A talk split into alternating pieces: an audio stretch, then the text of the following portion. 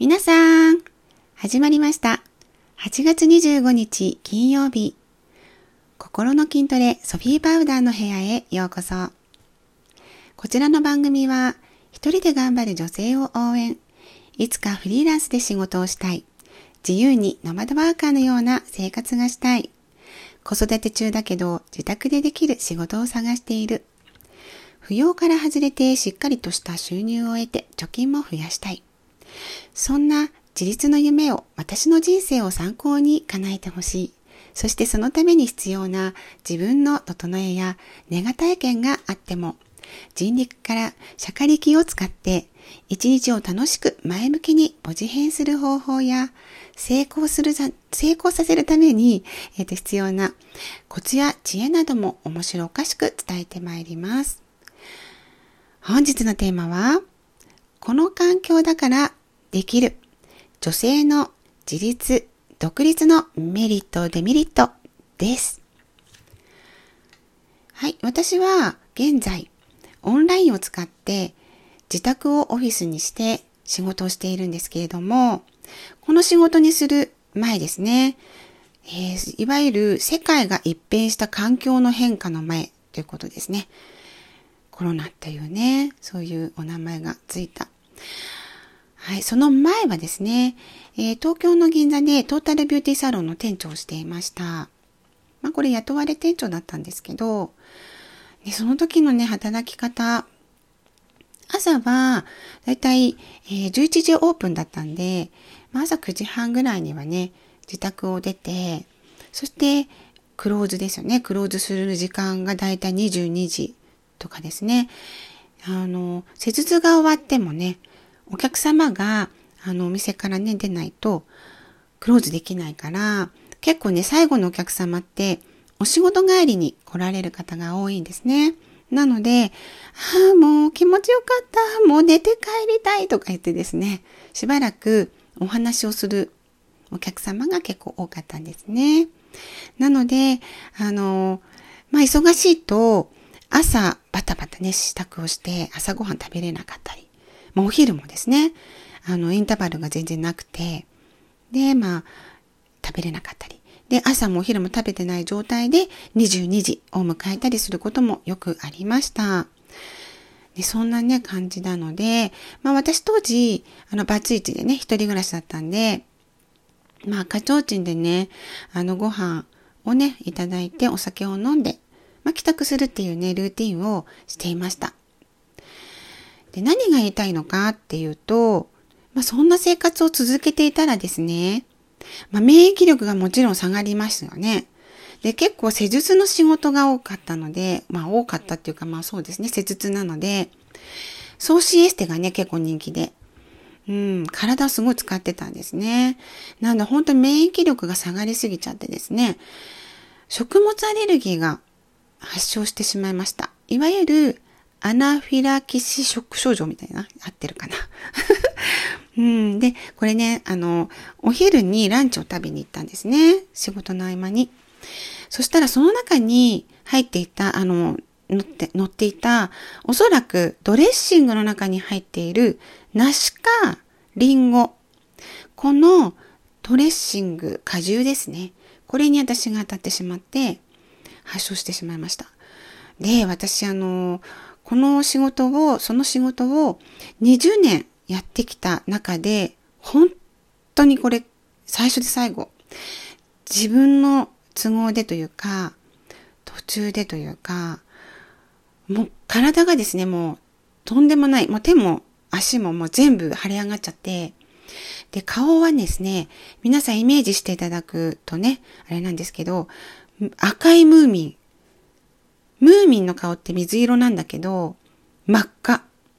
真っ赤で、もう顔のし、なんていうの、口周りっていうか、もう首とか、もう霜膨れみたいな、もうパンパンに腫れ上がっちゃって、もう見ら、見せられない感じだったんですね。で、目が充血して痛くなっちゃって、もう腫れちゃってて、こう、はち切れそうになってるのがわかるっていう。なので、もう、本当に申し訳ないんですけれども、お客様に電話をしてお断りをしたっていう経験がありました。病院にね、大きな病院にタクシーの飛び乗って行っていただいたんですけど、本来だったら紹介制ですよね。ですが、もう受付に行ったらもうすぐにこっち来てくださいって言ってくださって、点滴を受けました。まあ、ことなきは得たんですけど、この時に考えたんですね。そう。まあ、ちょっとこのままでは一生この仕事ってできないよねって。まあ、確かに、私、そのさっき言ったね、送信エステという、まあ、美ボディコンテストのモデルさんとかも扱って、グランプリにね、もうこうね、写真、あの、できるようにしたいったんですけど、まあ、その方たちよりも、何よりも私の方がカリッカリに痩せていくんですね、どんどん。っていうね、そう、本当にね、笑い話なんですけど、今だと。まあ、そういうね、状況でもありました。でももうやめてもいいかな、なんてね、何回か思ったりして。うん。っていうのは、やっぱり店長さんっていうのもあったので、連休が取れない。そのために大好きな旅行にも行けなくなってしまってたんですね。そう。そして、常にネットの予約をチェックしたり、ほぼ24時間。仕事のことでね、頭もいっぱいになってたんですよ。だから、体だけじゃなくて、もう頭も休めない。正直ヘトヘトにね、疲れていた。うん、そんな状況でした。だけど、やっぱり指名予約がすごく入っていたので、そのお客様を裏切って、まあ、やめられないっていうところが正直なところでした。うん。でね、もう本当にね、体力的に限界だった時に、じゃあどうするって。時間が自由になる働き方ってあるのお客様も大事にしていく。となった時に、まあ、自分でね、自由にできるんじゃないかなっていうところで独立を決めました。そう。でね、独立を決めて、その間もなくですね、いろいろね、作業がありましたが、まあ、物件も決まって、国からのね、融資も受けさせていただくことができました。で、気持ち的には、リニューアルオープンって形で独立してオープンしたんですけど、なんとなんと、このタイミングで本当に間もなくですね、オープンして間もなくで、もう世界がね、一変するような、もう世界中が人とね、接触する生活が困難になってしまったという状況になってしまったわけですよ。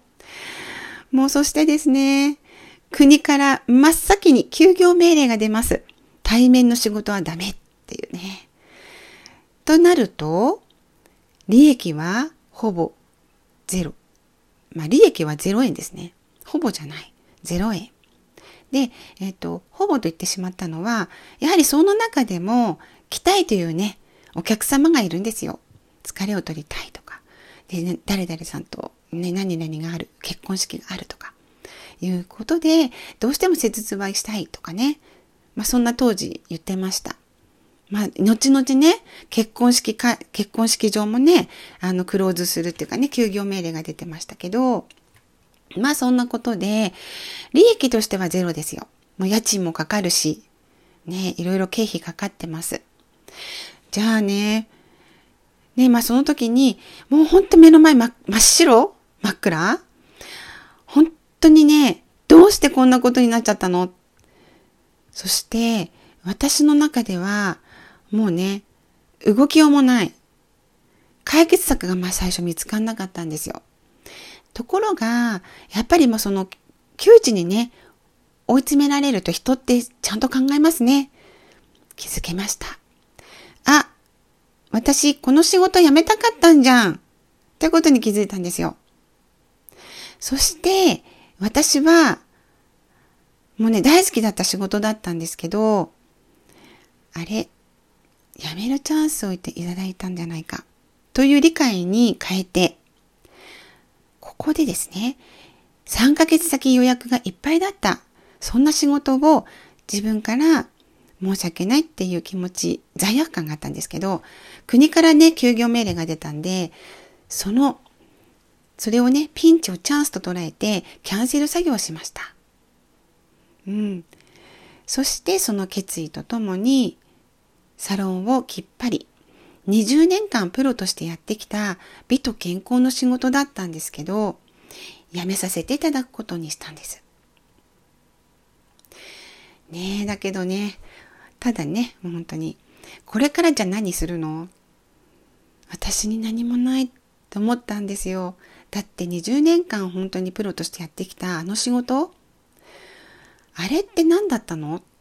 私って人の何も役に立たない仕事をしてきたの？ものすごく自分を責めて、もう全、全部の、なんていうのかな、全否定、自己否定、そして落ち込んで、もう本当に窮地に追えられました。っていうか自分を窮地に追いやったっていうかな、心の中で。うん、もう本当に絶望的でしたね。本当に、もう生きている意味ないんじゃん、みたいなぐらい考えました。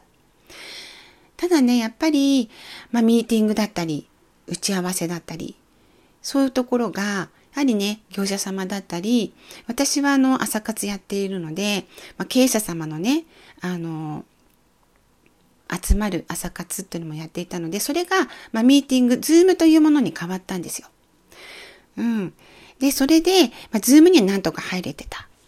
というところで、そこでね、私がその窮地に追いられた結果、これからはオンラインなんだなって思ったんです。うん。そして、今までやったことがないネット、オンラインの仕事をこれから作っていこうって考えました。ところがですね、ここでまた一つ、いきなり大きな壁です。はい。ブログ、SNS。サロン経営をしていたのにもかかわらず、やってきてなかったんですね。これなんでなのかっていうと、あの、まあ、立地もね、あって、いい場所にありましたので、予約のできないサロンとか、このね、サロンはプレミアムサロンですってネット予約のね、あの、媒体のところでね、紹介をされておりました。なので、あの、正直な話、この SNS を使ったり、ブログを書いたりしなくても予約はね、すごく入ってたんですよね。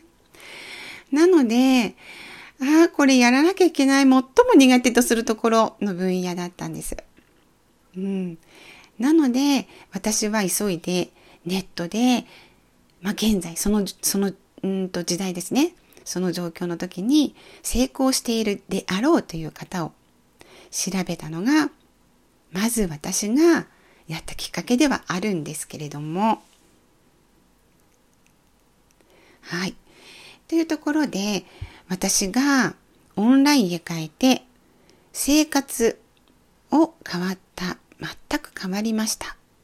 うん。現在は私オンラインを使ってね、自宅であのオフィスとして仕事をしているんです。で、えっ、ー、と、現在、あの、成功させておりまして、今回ね、あのテーマであるメリット、デメリットというところをちょっと見直してみました。そして本当にね、改めて感じるメリット、デメリットというのをね、あの、私なりに、あの、見つけることできたので、これをね、伝えていきたいなと思っています。まず、メリットとして考えられるのが、経費がかからない。オンラインだと自宅でできるんですよね。私が独立をしたその物件も家賃っていうものがかかってきます。これが大きな経費。そして通勤時間。えっ、ー、と、通勤に使う交通費か。交通費。これがかからなくなります。うん。毎日のね。それ大きかった。すごく大きい。今でも思います。うん。そして、時間。通勤時間がなくなるので、ものすごい時間短縮できます。これめちゃくちゃメリットだと思います。どこに行かなくても自宅でできるので、そういった負担がなくなります。そしてすべての作業が自宅でできるんですね。これがものすごいメリット。移動しなくてもいいですし、打ち合わせとかミーティングとか。まあ私はあのオンラインを使ってあの受講生さんがいるんですね。まあ起業をしたいとか。私はあの占いも教えているので、そういったね、生徒さんも全部オンライン、ズームを使ってやってます。で、えっ、ー、と、もう一つが人間関係に、が、えっ、ー、と、ごめんなさい。人間関係の問題。人間関係問題がなくなる。私はもともと、あの、人間関係でそんなにね、こう、悩めたことはあんまりなかったんですけど、まあ、もちろんね、当時、えー、独立する前は4、5人のスタッフさんもいたので、そんなところもあったですけれども、まあ、お勤めの方とかは、サロンにね、来るお客様とか、人間関係の悩みいっぱい聞きました。うん。だからその辺も全くね、なくなるんじゃないかなと思います。そして、環境に左右されない。これめちゃくちゃ私感じてます。サロン経営してて対面の仕事とかしていると、セッティングですね。ベッドセッティング。エステであれば、ホットタオル5、6本作って。でね、冬であれば、ホットマットを用意して、ベッド温めておくんですね。まあそんなところをやっていても、ドタキャン、ムキャンっていうのがね、まあよくありました。これね、雨だったり、風だったり、台風、大雪。でね、来ますって言ってくださってても、あの、電車が止まっちゃって来れなかった。まあそんなこともあったんですね。なので、こういう環境には全く左右されない。ほぼ、ほぼっていうかもう全くキャンセルないですね。たところで何事もないようにこう仕事ができます。本日も外は猛暑なんですが、本日汗を一粒もかいていないっていうね、快適な環境で過ごしております。そして収入の可能性が無限に得られる。時給ですと結構ね、20日間しか働けないし、もうどんなにマックスに働いても30万いくのかな時給とかだったらどうなんだろう。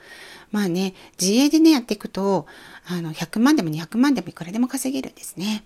はい。そして私がね、すごく嬉しいなと思っているのが、ペットがそばにいることなんですね。うん。そして自由に時間が作れる。なので、ペットがね、飼えないんですよね。サロンの時って飼えなかった。ほぼ家にいないのでね。その夢が叶った。そして時間が自由になるので、お散歩もね、自由に行けるんです。うん。そしてトータル的に言うと、ほぼノンストレスなんですね。はい。でこういったところがメリットかなと思います。デメリットで言うと、そう、私今もそうです。マイクを1台置いて喋っておりますが、孤独？うん。もうズームもね、プチンって切るとね、孤独になっちゃいます。で、経営をしていて、あの、初めて、初めの頃よく感じたのが、相談相手がいなくなっちゃったなと思いました。例えばもう経営をしていくにあたり、何かを選ぶ、選択するのも一人、決定するのも自分、悩みも落ち込みも、背中を押すのもアドバイスするのも自分でしかないんですね。うん。そういったところがね、ちょっとデメリットかな。まあ、後々、心の筋トレをしていけば、全然それもね、あの、自分でできていくようになるし、ぶれない気持ちっていうのは作れていけるんですけど、はい。まあ、そんなところかなと思っております。なので、まあ、いつかね、フリーランスで仕事がしたい。自由にノマドワーカーのような生活がしたい。子育て中だけど、自宅でできる仕事を探している。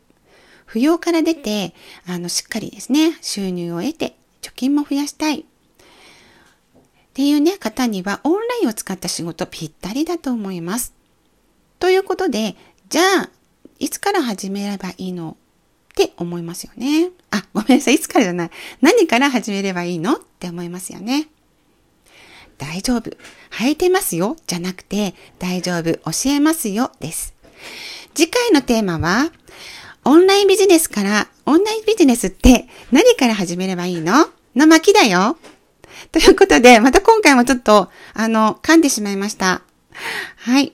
今回お話、少しでもね、お役に立てましたらとても嬉しいです。では、本日のお時間は以上となります。また次回をお楽しみに。